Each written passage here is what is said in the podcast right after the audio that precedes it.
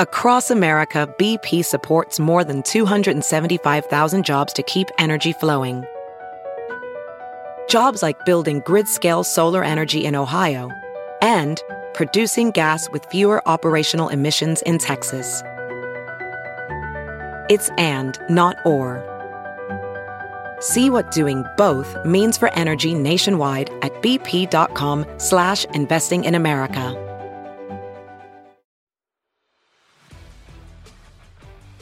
Through five games of the season, the calling card of the 49ers has been their consistency on offense, defense, and special teams. At some point, the 49ers will not play their best game.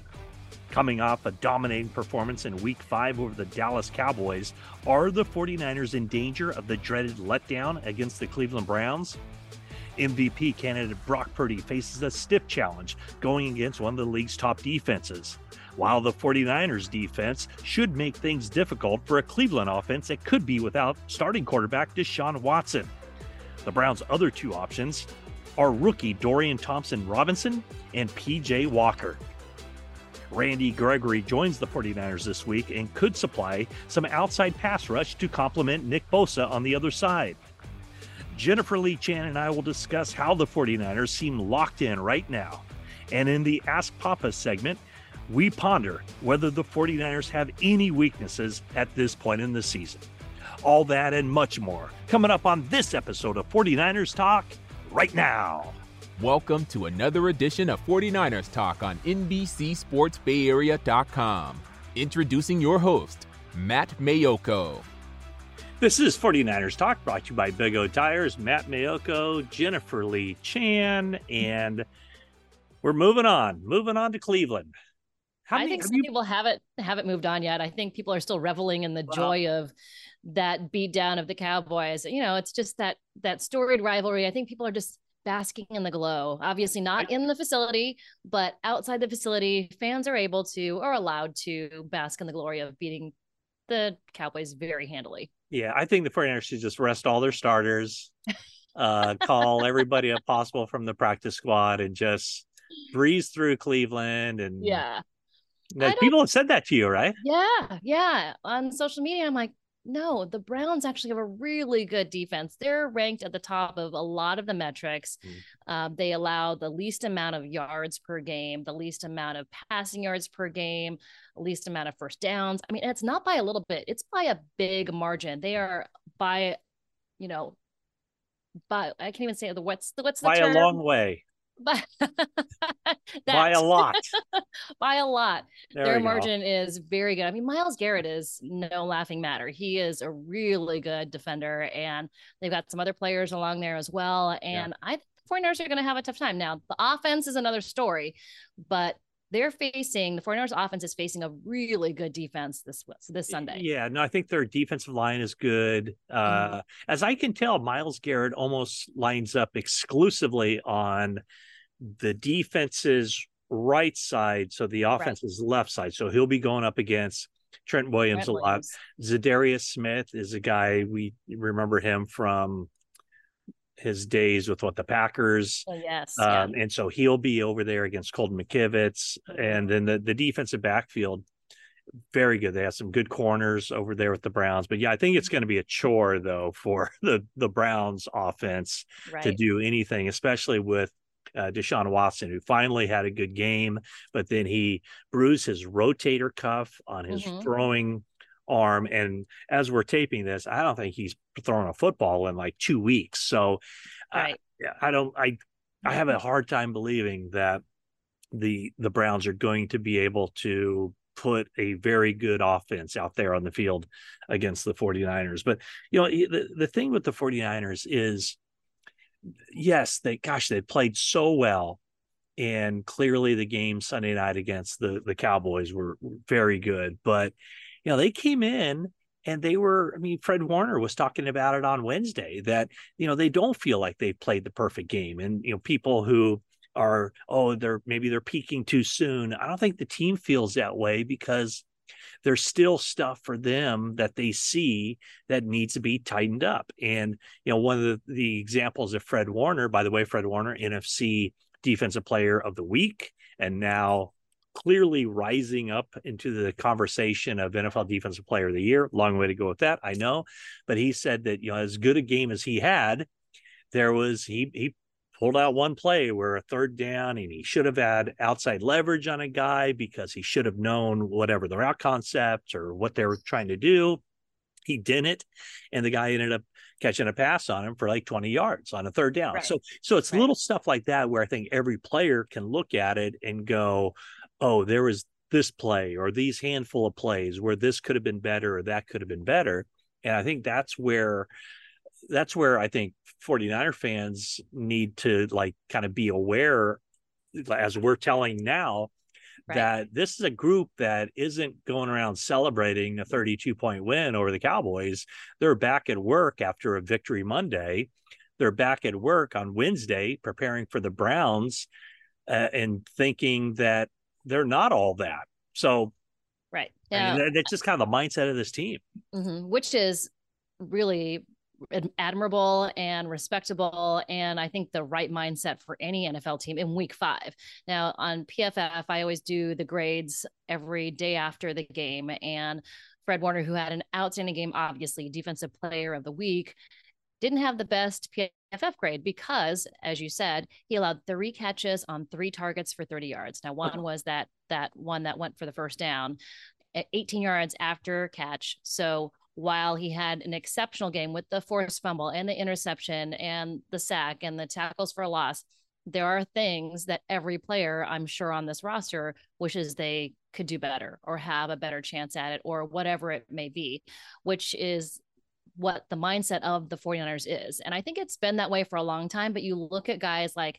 Christian McCaffrey, like Fred Warner, like Nick Bosa, who always look at the tape and think, okay, one play, each one there's something they could have done a little bit differently or had more effort or whatever the case may be that's what makes a team really good and that's part of that mindset of this roster i'm i'm going i'm uh i'm saying that pff was wrong because i remember him he was in coverage against brandin cooks on yeah. a pass deep like 50 yards down the field and brandin cooks you know considered one of the top speed guys in the league yeah he had a couple steps on fred warner but he ran with him and kind of forced him to the sideline or whatever. I don't know what the Cowboys were doing on that play, but you know he r- ends up running out of bounds, and the the throw from Dak Prescott goes out of bounds. But are are we only counting? He's only in coverage on the passes where they caught a pass. I mean, I, I, I, I yeah. Anyway, but don't shoot the messenger. I'm just, I'm just relaying yeah, what the report. Yeah, Jennifer,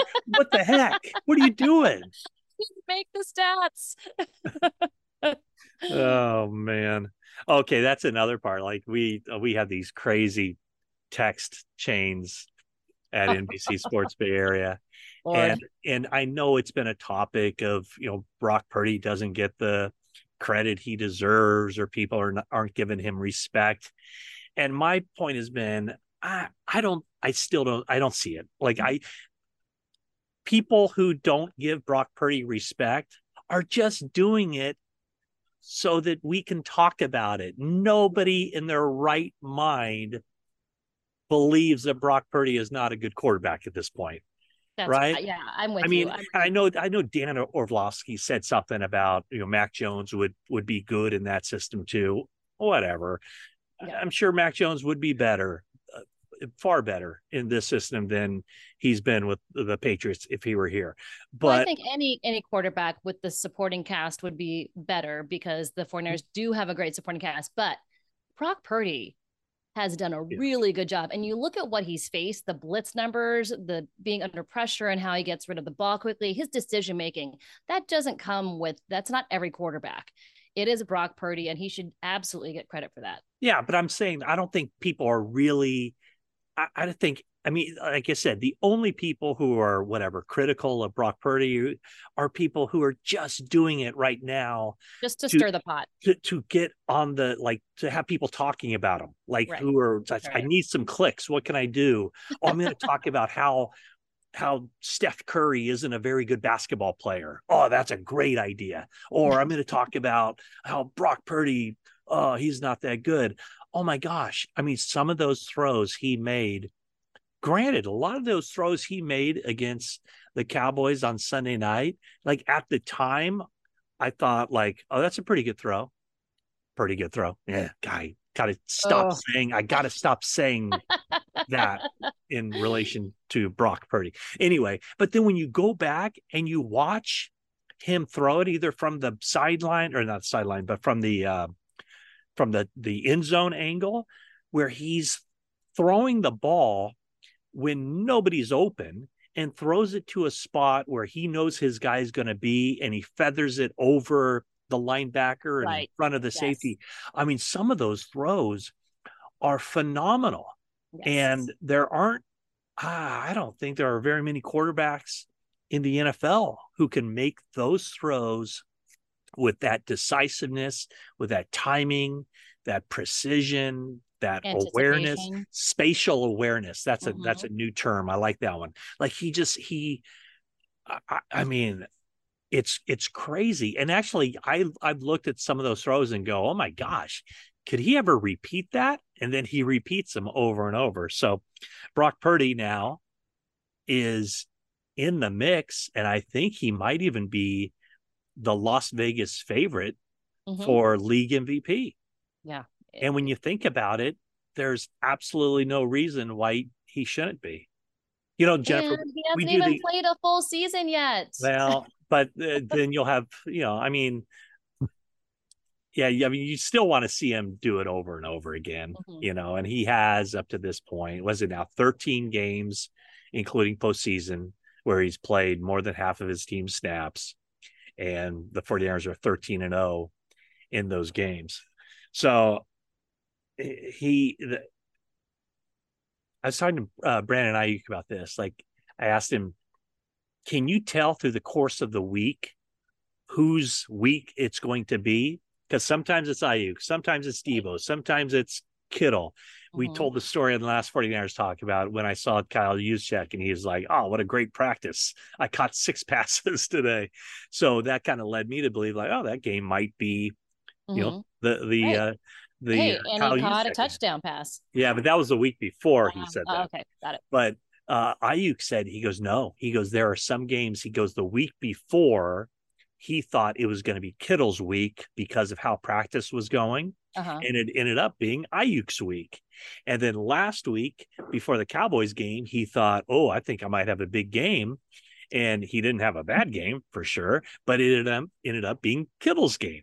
So he goes, even through the course of a week, you don't know who's going to be the person getting the football and making the big plays. And that's kind of been the story of their season so far, hmm in that there's a handful of playmakers, and any one of them at any time can do it. And then we see Jordan Mason, who had a more productive game in a very short period of time than Christian McCaffrey did. You know, and and you know, McCaffrey was it was pretty clear that the Cowboys were coming after him. They didn't want him to to ruin that game, and he didn't. He didn't ruin the game for the Cowboys, but a lot of other guys did.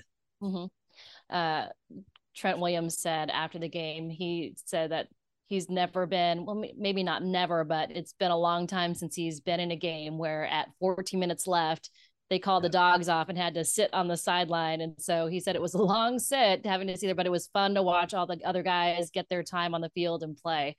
Uh, I think what you're saying also, I mean, you got to get, get Kyle Shanahan credit because he sees what the defense is doing and then adjusts his game plan to whoever the hot hand is. So while the players may be like the practices up to the game, maybe George Kittle or Brandon Aiyuk or Deebo Samuel getting a lot of the touches and a lot of the big plays, Kyle Shanahan looks at the defense and sees what they're giving him. And then he adjusts his play calling to that. He doesn't force anything. So if they're keying in on Christian McCaffrey, they're going to go out with Deebo Samuel, George Kittle, or whoever the other targets are. And if it's working, they keep going with it. I mean, like Yeah. that's why they kept going with George Kittle. So I think part of that is Kyle Shanahan's intelligence for what is going to work against the opposing defense. And I also think it's it's part of how he builds the offense. Mhm. In other words, here's the play call, and the call might ne- not necessarily change, but the progression changes based on what defense it is. So he might Mhm. he might anticipate the team is the defense is going to play this particular defense, which would make, say, Deebo Samuel the first read. But when Brock Purdy gets to the line of scrimmage and sees that that's not the defense, the play call remains the same, but then maybe Brandon Aiyuk becomes number one in the progression. So that's all part of that system where you have just these built in uh, kind of uh, variations of the play. And it's all designed to, to highlight you know, maybe a different, you know, if, if if they're playing this coverage, the ball goes here. If they're playing this coverage, the ball goes there. If they're playing this one, the ball goes, you know, like so. There's so many different elements of that too.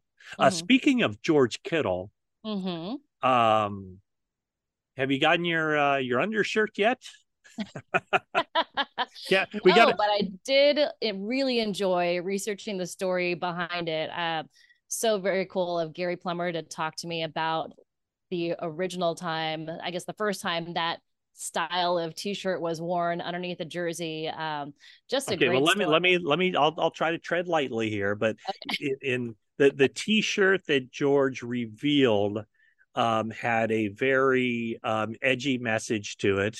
Uh, the word starts uh, with an F, and it's uh, give or take a four-letter word, and then Dallas. So I think we can say it said F Dallas with a, right. a star. Mm-hmm. And and but it didn't say F Dallas, it said the real words. um, and so he revealed that and, and certainly will be fined for that.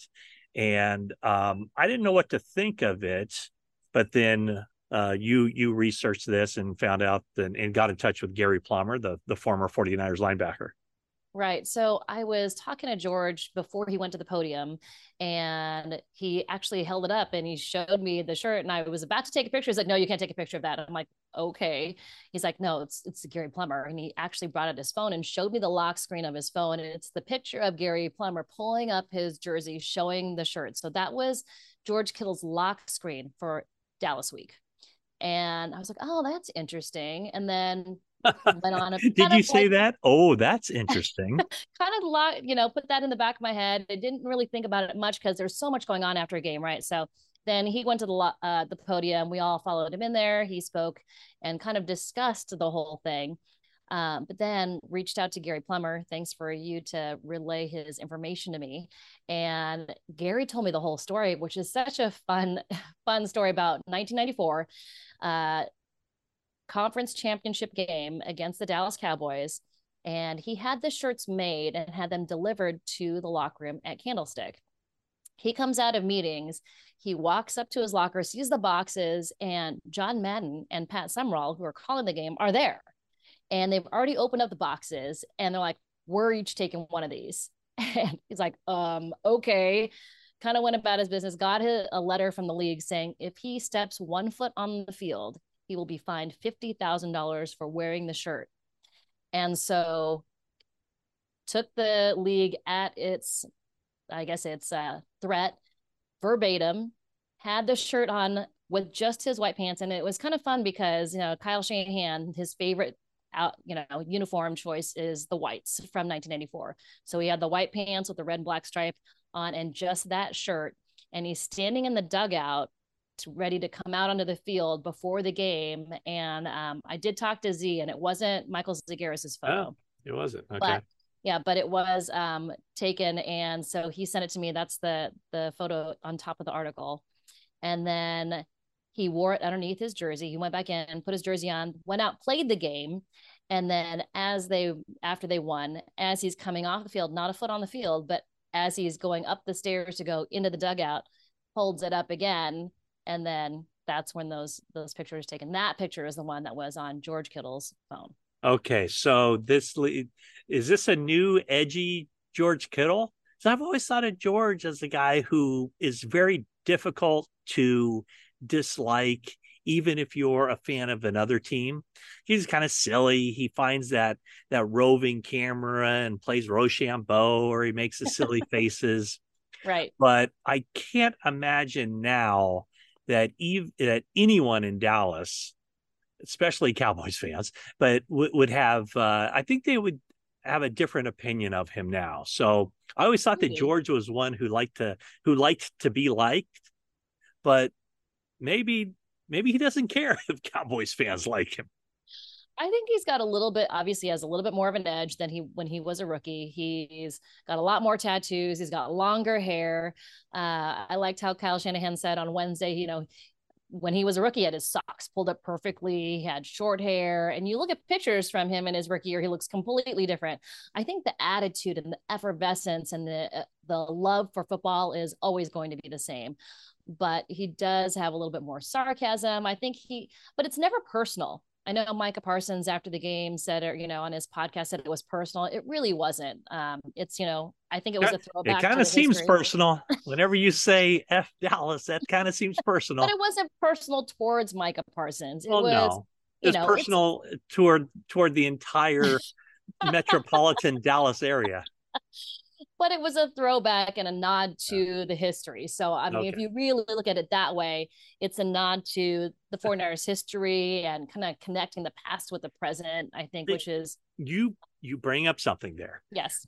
On the sideline before the game, oh my gosh, it was a who's who. Oh, definitely. I mean, it was uh, you know Jerry's there every game. Jerry Rice was there, obviously. Yes. Uh, Steve Young, mm-hmm. uh, Bryant Young, no mm-hmm. relation, um, Frank Gore. I mean, there were so many guys. Vernon Davis. Apollo, uh, Jer- Vernon Davis, Harris Barton. There mm-hmm. were so many former 49ers. Yes. And you could tell that they're really enjoying this too, mm-hmm. because I, I, I mean, boy, this this 49ers team, it's compelling, and mm-hmm. it's they're they're fun to watch. Um, they're it's it's a compelling team. I mean, I've never been around a team like this five games in. I mean, I've, I've covered teams that are have been five and zero, oh, but maybe not to this level of just domination and kind of keeping their eye on that that prize down the road. Or you know what? They're not even really. I mean, they talk about how their goal is to to win it all, mm-hmm. and that's the motivation. But it's a very business-like approach of hey they're not going to win the super bowl you know they didn't win the super bowl against the cowboys. They're not going to win the super bowl against the the cleveland browns. This is such a long process and the start of the playoffs is three months away. Mm-hmm. and so they're just they're keeping it very much in the in the moment present um the, and and that's the right approach to take and it's a very mature approach to take and i think those old timers maybe i shouldn't say that they would probably be upset to be called old timers but let's just say the former players i think see right. that and appreciate kind of the serious nature with how these current team members take their jobs yeah this roster and this locker room the ego level is not what it could be when you look at how many players have had incredible performances in this season, seasons in the past, they're all they all keep it in check. They're all very grounded. They're all very in the moment. I don't know if it's because of any particular player or if they're all wired that way, but uh the general mood in the locker room is that it's a grind and that yeah. they're going to go out there every day and they're going to work really hard because it's a long season it's it's a very veteran group. I think that's part of it. They know how long it is. And i think last year too the grind of the entire season not getting that fast start how it affected them during the playoffs. It's like they're just keeping their head down and working because they know what the end goal is. And how do you do that? You go about your business every single week.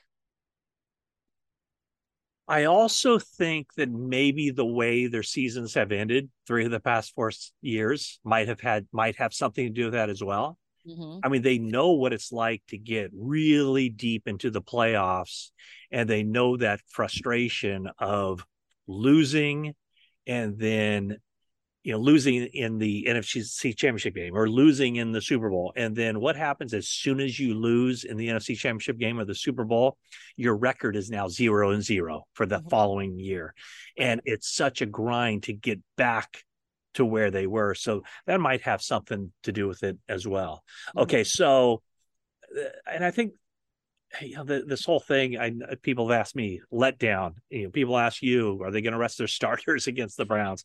Um, I.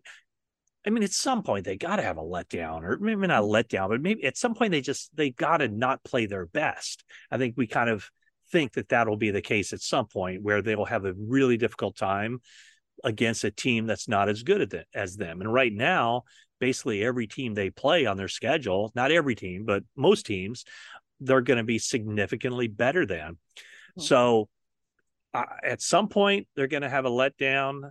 I don't know when it's going to be because this level of consistency is not really something that's common in the NFL. But what is the biggest quality of Brock Purdy? Consistency. Uh, yeah, you're right. And yeah, that is what everybody has said about him. Yeah. From players to coaches to opponents, he is consistent. And when the leader of your team is that consistent, I think it lends itself to playing more consistently throughout the season.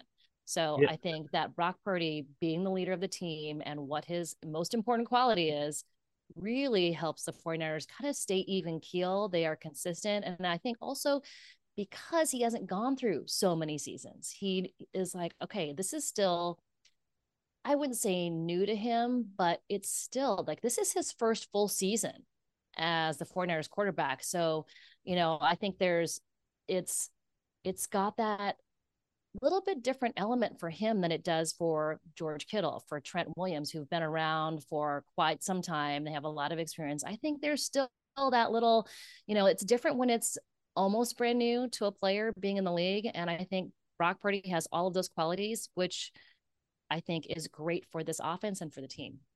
Okay. So during games, I will often tweet or whatever threads um, what Brock Purdy's current streak is of pass attempts without an interception. And then mm-hmm. invariably people will say, What are you trying to do? You're trying to, what are you jinxing him for? And I'm like, okay, Brock Purdy, I think is jinx proof. and it, and it hasn't worked yet. So I'm going to keep tweeting these numbers. But the 49ers team record for most pass attempts, including postseason without an interception, is Alex Smith, 317 pass attempts in a row. Brock Purdy is number two at 235 pass attempts in a row. That's heading into the game against the Cleveland Browns. And speaking of where the 49ers are going into this game, uh, Elijah Mitchell did not practice on Wednesday. He still has the knee issue. His status for Sunday's game very much up in the air. But this is tremendous news for the 49ers because last time we spoke on 49ers talk, there was some real concern that Aaron Banks might be out for the season with a biceps injury. However, it wasn't his biceps, it was his shoulder, and it was considered a mild strain and or mild sprain. I don't know if that's a tendon or a ligament or what that is, but um, just a, let's just say a mild injury. And he was going to be limited at practice on Wednesday. And that is about it for the 49ers injuries. Uh, Drake Jackson was knocked out of the game, or I should say, got the win knocked out of him at the game on Sunday. That looked a little scary for a few minutes, but he's ready to go. So, um, of course, Kyle Shanahan was asked about the 49ers' lack of injuries. Uh, you know, talk about that might more. be a jinx. Yeah, well, uh, but he's i mean i've yeah i've here's, said... here's here's the one thing that i thought was interesting was that they haven't done anything differently. They've always tried to kind of monitor the the injuries and kind of figure out what can be done what can't be done. But i think the bottom line is injuries are they're part of the game. Yep. you can't predict them. You can't avoid them um, in some teams like the Buffalo Bills, man, they have, that defense is already. I mean, I think their two best defensive players are out for the season with injuries. So it's just something that it either happens or it doesn't, or actually it does happen. Every team gets injured, but it's almost like you know the injuries are going to happen. It's just how severe are the injuries going to be, and how to whom and to whom exactly. I've I've always said making it to the Super Bowl, winning the Super Bowl has a little bit of luck because it's luck on your players staying healthy, your rosters, your most important players staying healthy throughout the season. There is a little bit of luck in that because some of those, I mean, I gotta say also, like Emmanuel Moseley. Oh, I mean, horrible. A guy who we have enjoyed talking to as long as he was a 49ers. His first game back from ACL injury on his left knee he injures his right knee ACL injury. So Yeah. um, shout out to Emmanuel Moseley. Hope he makes it through this one and heals quickly. Um, just, I mean, like that's those things are a little bit of luck. It's, you know, maybe someone's foot not getting planted correctly in the ground, or if it's turf or whatever it is, or being rolled up on. That's not anything you can prevent through training. It's Yeah. not anything that you can, you know, I mean, especially those those non-contact injuries. I, those are just, I mean, devastating to a player, to the team. So there is some luck involved in getting to the Super Bowl at at all. Yeah. Okay. So I did ask for some questions on threads or some Mm. some topics. Uh Maximilian 80. Uh, the team seems locked and focused. Can you remember a team that is focused and delivering on game day like this team? I, I think I just kind of answered that. Like, no, I don't. I mean, they're they just seem very, just very much locked down and and just ready for the next thing. Mhm. Uh, Nick Bosa said that Fred Warner comes to work every day the exact same way. Like there's no there's no roller coaster, there's no oh he had a good game, he's he's bouncing around, oh he had a bad day, he's you know, he's hang hang dog look and shoulder something. No, it's like the same thing every day. Um, here's a question through five, this comes from Barry Schiller. Uh, through five weeks, who's the top over over performer on the team? Not necessarily the best player, but just mm-hmm. who's someone that is exceeding expectations. I'll, I I think it's obvious, and I think it's also one of the best performers on the team. I think it's Brock Purdy because w- during the offseason, we did not know. I mean, I remember our conversations at the beginning of training camp, or not beginning training camp, beginning of the offseason, and you and I both predicted who would be the first starting quarterback week one. And the only reason I didn't say Brock Purdy was because I didn't know, I didn't think that he'd be ready to play week one until he had the surgery, and then you start getting the reports. You, you said, "Oh yeah, it's going to be Brock Purdy." I mean, there was no question he was going to be the starter when he was ready. But that elbow, I mean, he's thrown the ball better than he ever has. He shows no signs whatsoever of having any kind of um, off-season program where he wasn't getting work in. And the fact that he's playing is, I mean, everybody I think around Brock Purdy from last year expected him to play well. I don't think anybody expected him to be the leading candidate for league MVP. So my, I'm saying Brock Purdy. I think that's a good one. Um, the only reason, and I didn't think he would be playing MVP level, but because when we were in Arizona and we talked to his high school coach and we talked to his high school teammate and we've talked to his parents, the fact about him being completely obsessed with preparation made me think, okay, he's going to be dialed because he has the entire off season while he's resting his arm to focus on everything he can that you know that he could do without throwing. Yeah. And he's just his his level of a preparation through everything. And we you know he didn't have that many reps but you know what he did last year while he was not being able to take reps on the field? He was doing it on air.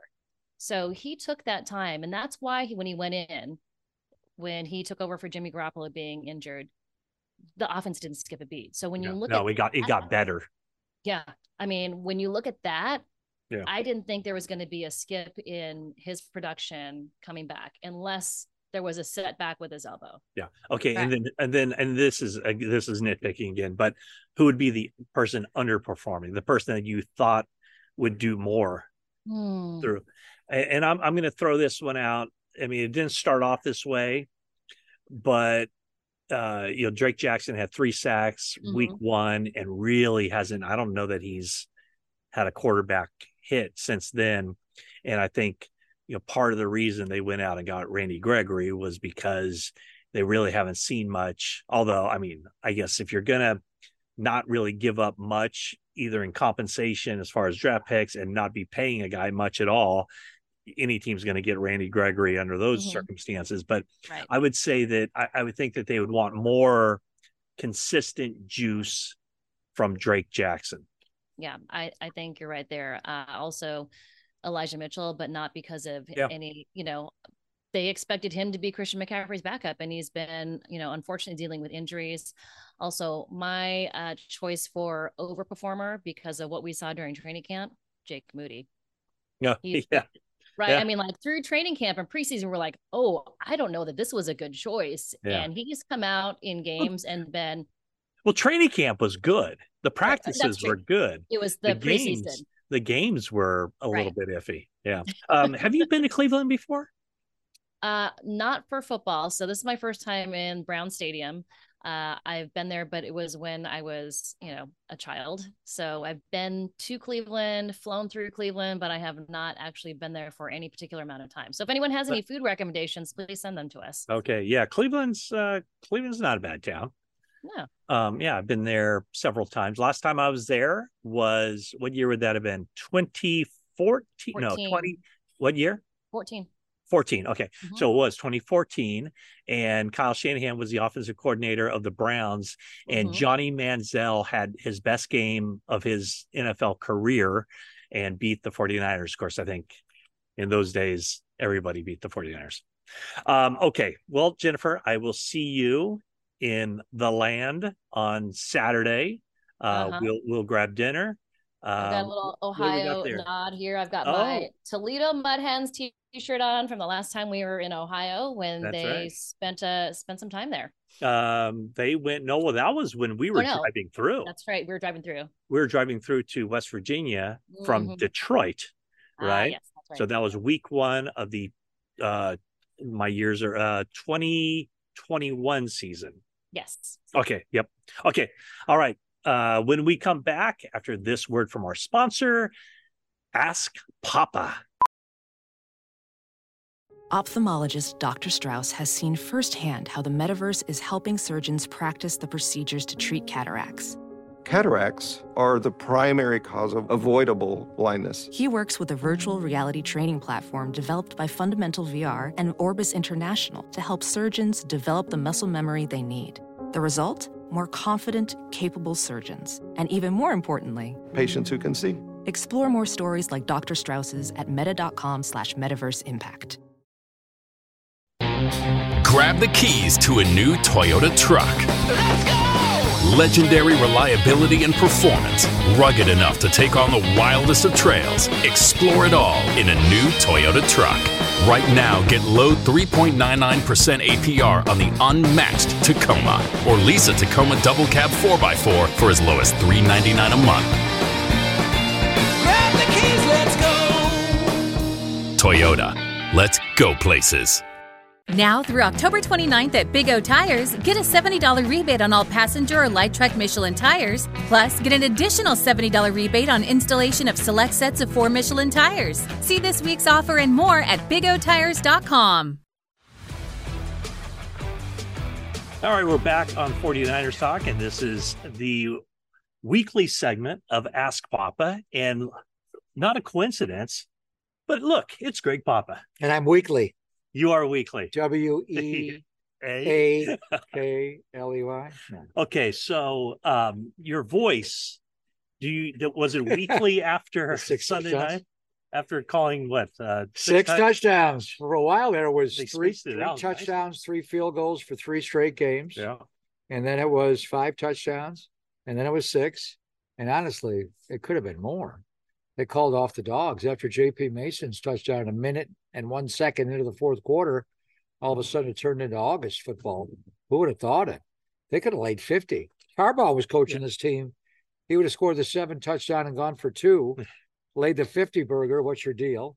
Uh, but Kyle's, you know, classy and kind of backed off. But I, and I, I going into the game, I think they're going to win every game. Yeah. Even the game at Philly later in the year, I'll think that. But did you ever think that they they'd beat them 42 to 10 and have the biggest margin of victory ever for a 49er team over a Cowboy team? I didn't, but I did tell you last week I thought the 49ers had had some separation. That You they did. You did. I, I felt like the 49ers are better than they were last year, and I don't think the Cowboys are as good as they were last year. So I thought that there was Why do you say that? Because they added Stephon Gilmore, they added Brandin Cooks in the offseason.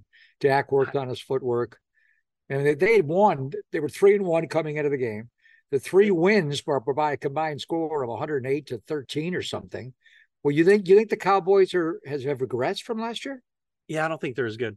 I don't know. That would be Um, I- I, I would say, yeah, I, I, would say that I think the injury uh, to uh, Trevon Diggs certainly Oh, hurts that's, them. that's a big one. Um, yeah, and I think that also kind of the They lost element- Dalton Schultz, the tight end. Yeah, yeah. He went to so, Houston. anyway, And the Niners are better. Uh, the Niners a lot of reasons. Okay, so let me ask you this. Now, so the 49ers are 5 and 0. Yeah.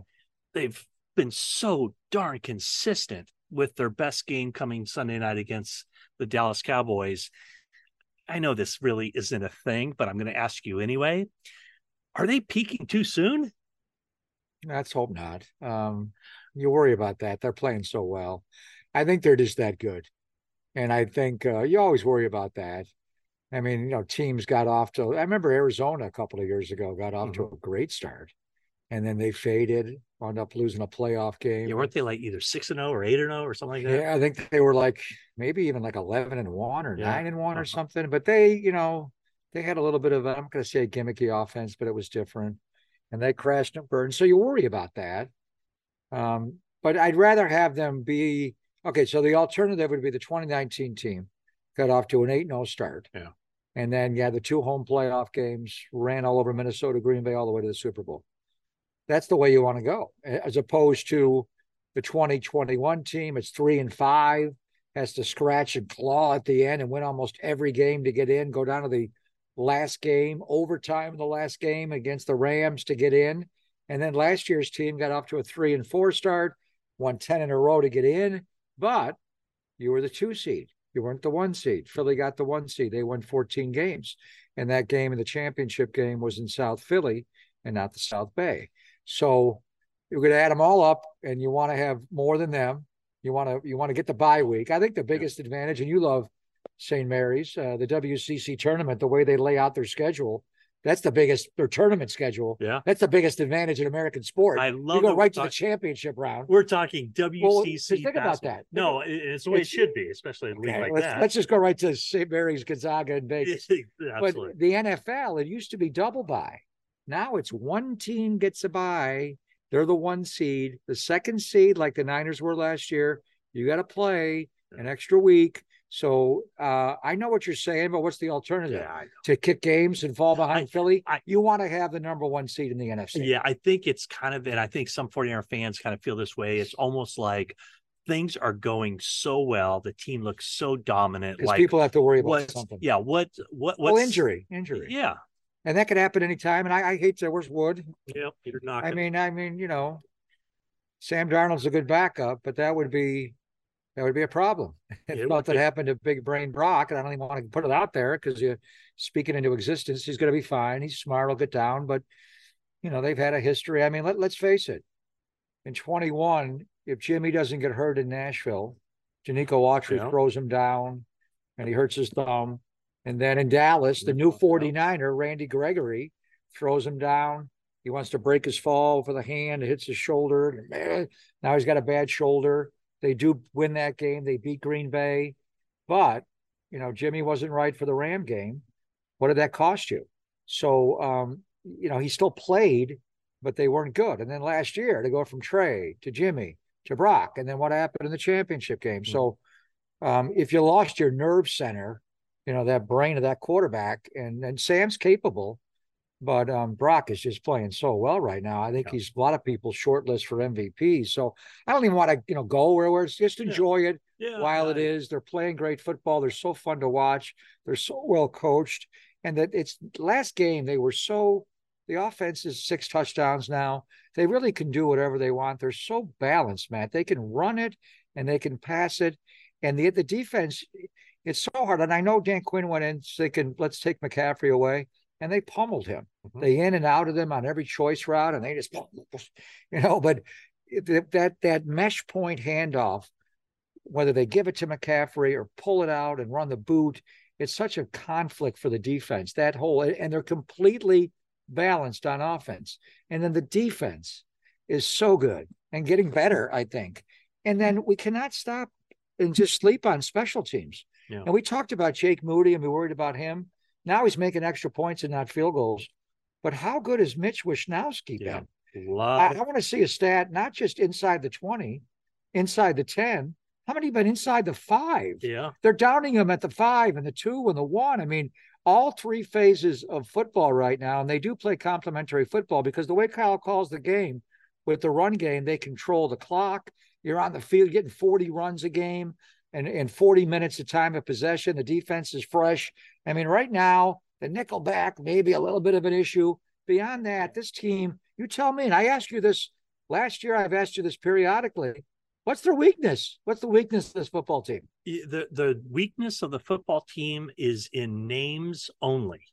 Like people would look at the 49ers roster and go, Nickelback. They don't have enough stars for you. Well, no, I'm saying they got more stars than I- anybody. I know, I know that, but I'm just Yeah. saying, like, if people say what's their weakness, people will look at their depth chart and go, "Oh, it's got to be Colton McKivitz, a right He's tackle." I- pretty I well, have- isn't exactly, Yeah. or it's got to be the nickelback. It was like, no, those guys are playing pretty well too. I Yeah. that's the thing about you know the uh the nickelback situation. Jennifer and I talked about this earlier. Is that the nickelback situation? I don't know too many nickelbacks around the league, but it's not been bad. It's when you look at what this team has done, just as far as pass Well, defense. CeeDee Lamb didn't hurt him in this game. Nobody hurt. No, the one him. play to KaVontae Turpin when they ran the corner route and they motioned against Isaiah Oliver. Yeah, but Well, I that- mean- that's a house call. I mean, everybody, everybody makes right. mistakes. Right? Okay, going What- back what- to uh, Mitch Wishnowsky, What by the way. I was waiting for the stat. Okay, so it's Twitter here. uh, 67% of his punts have been inside the 20. Uh, 46.7 of those punts have been inside the 10, and then 20% Inside, inside, the five. the five. That is crazy. Does he have a touchback? Uh, I, I mean, he, and then the gunner, they they pick a guy up off the street, Sheffield. He's down on the ball on the one yard line. Like, who is this oh guy? gosh, they And then Ronnie Bell. Right. Ronnie Bell was not. He, he didn't play special teams. He was not a gunner. He ran back kicks, but he was not a gunner. He said he, he thought he was going to get in one game, and they didn't. And he practiced for Harbaugh. How good of a gunner is that guy yeah, no, very good. Okay, let me go back to what you asked me. Right. So, what is their weakness? They don't have one. They don't have one. They don't have one. The nickel back is where teams are going to attack. Yeah, but teams But- attack everybody's nickelback. Well, I mean, how many good, how many great nickelbacks are there in the league? I mean, I do don't like the know. band Nickelback, by the way, going back. Do you really? Yeah. no. That used to people used to ridicule I people who like Nickelback. I know. I just said that. Okay. so anyway, um, but they, I mean, they have uh attacked it here and there, or they attack Ambry when he came in against Arizona Yeah. with the Stanford rookie Michael Wilson. Um, and you know that KaVontae Turpin play was it? They they set that up. They had motion and they went at him. This game against Cleveland, Amari Cooper is a tremendous wide receiver, great route runner. He occasionally lines up in the nick in the slot. I remember the playoff game in Arlington when he was a Cowboy, not this past year, but two years ago. K'Waun Williams, who's a terrific nickelback. Amari ran right at him and ran a Mhm. corner route for a touchdown, Yeah. beat him. And then this team now has got Elijah Moore. Remember, they made the Yeah. trade with the Jets to get him. He predominantly is their slot wide receiver. So, okay, that's one spot. Here's- the, here's the rest of it. Here's 40 another spot. Okay, The edge rusher opposite Bosa. Randy Gregory. I just met him in the locker room. How does he look? Oh, Long, fantastic! Oh my lean, gosh! And he he might be he might be coming for your job. He is very good. broadcaster? Yeah, See, that's the thing. He could do my job. I can't do to his No, job. you don't. That would not work. Although my name is Gregory, Oh, it, would- it would not okay. work. It would not work. Uh, but no, he. I got to get his jersey, by the way. number five. Gregory. Oh yeah, yeah. Perfect. Uh, he's number five, by the way. Uh, Ray Lance was number Trey five. Lance is number five. Jeff Okay. Garcia was number five. Yes. Okay, right, so we're all over the place. so I do think like you remember him well. You studied Dallas. you know, yeah, Dallas, and that game was it two years ago? Where Yeah, the he game threw Jimmy down. Dorance Armstrong hit Jimmy, but it was Randy Gregory that threw him down. And Jimmy already had the thumb. Yeah. So when he hit the ground, he didn't want to jam the Right. thumb. He So he like elbow I think he put like he put his elbow down. was it, yeah, you're right. It was his elbow, and then it shocked up Yeah. in the shoulder. So that could be, and I don't think, you know, I, I would say the Randy Gregory's career to this point has been more about potential than production. But But he's missed more games than he's played. yeah, but if they just say Kris Kocurek says, Hey, put your hand on the ground, Totally, totally. go get him. He's a it's wide nine. attacking, it's go, go, go. Which he did in Dallas. and I so think- he's he's half a body. To me, he's perfect for this system. He's a Menahue, uh, even longer than Ebukam. He's Drake Jackson. How long are his arms? Did that strike you right away? How long he is? He's to me, he's long, he's lean, Well, he's you- an edge guy. You've been in the 49ers locker room, right? I have, but I haven't been there since yeah, my so he's namesake down. was there. he- he's down at the far end where Bosa's locker is. Oh yeah, And when I walked through the door, he was on the other side of the room and he reached reached out to shake my hand. So that's how long. wow. Then I da tip your Yeah, waitresses. Yeah. Uh, so he's that long. Yeah. Ah, wow. So No, but he's that's the guy because you know Drake Jackson had good week one, but he the pressure hasn't been there from any other edge rusher other than Bosa. But and how so much Gregory- pressure are they getting from the middle?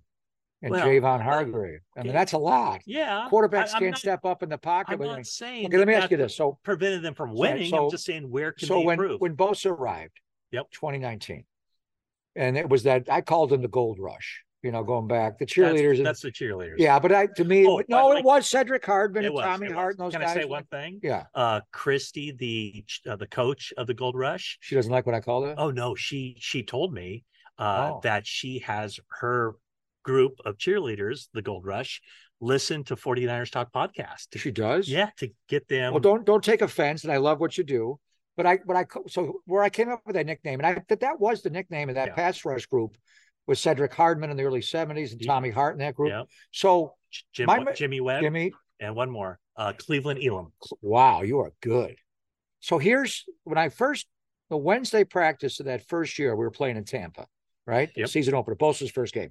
Bosa had an injury that year. D Ford had an injury that year. I hadn't watched them. They hadn't been on the field. That first Wednesday practice, they line up, and it's Bosa at one end, D Ford with his immense speed at the other, and the two Oregon tall firs, as I call them, Arik Mhm. Armstead and DeForest Buckner. And I'm like, whoa, this pass rush is incredible. And it was also your base. It wasn't your sub package. Like I call it the gold rush because Sarah calls it the the turbo package, which Drake Jackson's in when you you know bring out Clelin Ferrell, go to your pass rush group, right? Um, this group. So the question is, will Gregory be in the alpha, the base group, and take Clelin Ferrell's job? Maybe, maybe I- I not I right don't- away. I don't think so ever. I think. Oh, he was with Dallas. He, he know, played a lot. but I don't think there's any reason. He's a pretty good run them- player. I don't realize. I, I would say that there's no reason to mess with their base defense. Not right away. And Let's see what I, he is. I think Randy Gregory's here for one reason, and that's go get the quarterback. okay, so then he would be in the he'd be in the turbo. Don't you think? Yeah. Okay. So that okay. Let me compare that group now. Yeah.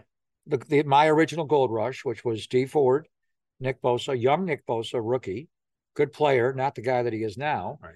Uh, Javon Hargrave. Uh, people love De- DeForest Buckner was a really good player. Javon Hargrave is better. He's better collapsing the pocket. He's Ooh. clearly better against the run. Oh boy. I mean, D Buckner was t- he's tall. yeah. They would get a duo block, a double team, and they'd root him out of there. Javon Hargrave splits double teams. I, I, my opinion, and I think most football people would say in the metrics, Hargrave's better. But anyway, let's just compare Randy Gregory, Yep. who's kind of a D four, different. D Yeah. was so fast. Yeah. I mean, I, it looked like he was off sides every play, and he was off sides like every other play. like his last last game in Kansas City cost them the Super Bowl that year. New England won. Anyway, so you got Randy Gregory, an older, more powerful, more polished Nick Bosa, Yeah. Javon Hargrave, Arik Armstead. 2023 Gold Rush, Alpha, Turbo, Bravo, whatever they want to call them. That D line is that better, worse, same as 2019, Matt? Well, Now it's the I- I- Ask Matt segment. it- oh, it's it's close. I think a healthy D Ford. D Ford wasn't healthy all that year. He got hurt. There, you go. He got I mean, hurt. but he, but he was out there on the field. He was productive for him. But He missed some games. The problem yeah. was he wasn't out He there the very same. much. Okay, so Yeah. so yeah, I guess the point is, You're saying that's the weakness would be that other. Do you feel that way now that you got Gregory? I don't know. I have to see him play. Right, But but I would but I would say Right, um, I think it definitely helps. It definitely helps because I I do think that that would probably have been. I mean, and and folks, we're nitpicking here. We try to find a, a weakness with the 49ers. As I said this week, the biggest weakness the 49ers have is that they still have to play 12 more games before the playoffs begin. That's the biggest weakness. And December the third in Philly. Yeah. Is it coming down to that? They'll be uh, Is it coming down to that game for the for the number for one number one seed. seed? While we're playing this whole thing, this is seeding.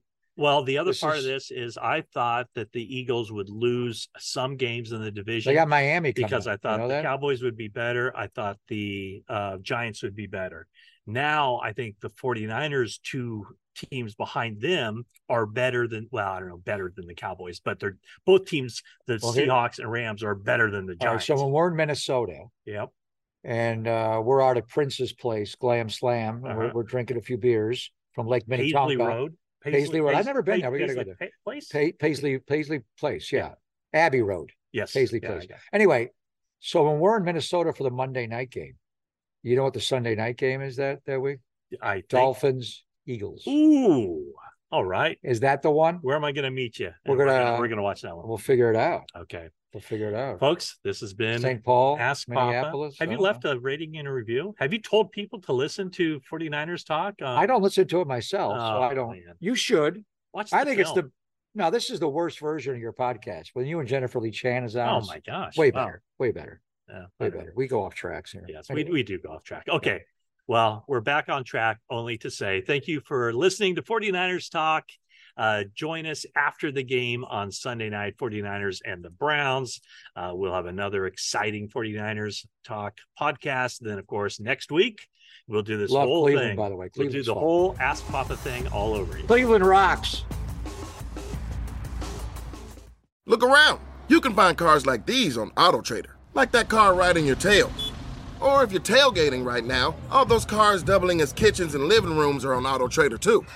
Are you working out and listening to this ad at the same time? Well, multitasking pro, cars like the ones in the gym parking lot are for sale on AutoTrader. New cars, used cars, electric cars, maybe even flying cars. Okay, no flying cars, but as soon as they get invented, they'll be on AutoTrader. Just you wait. AutoTrader.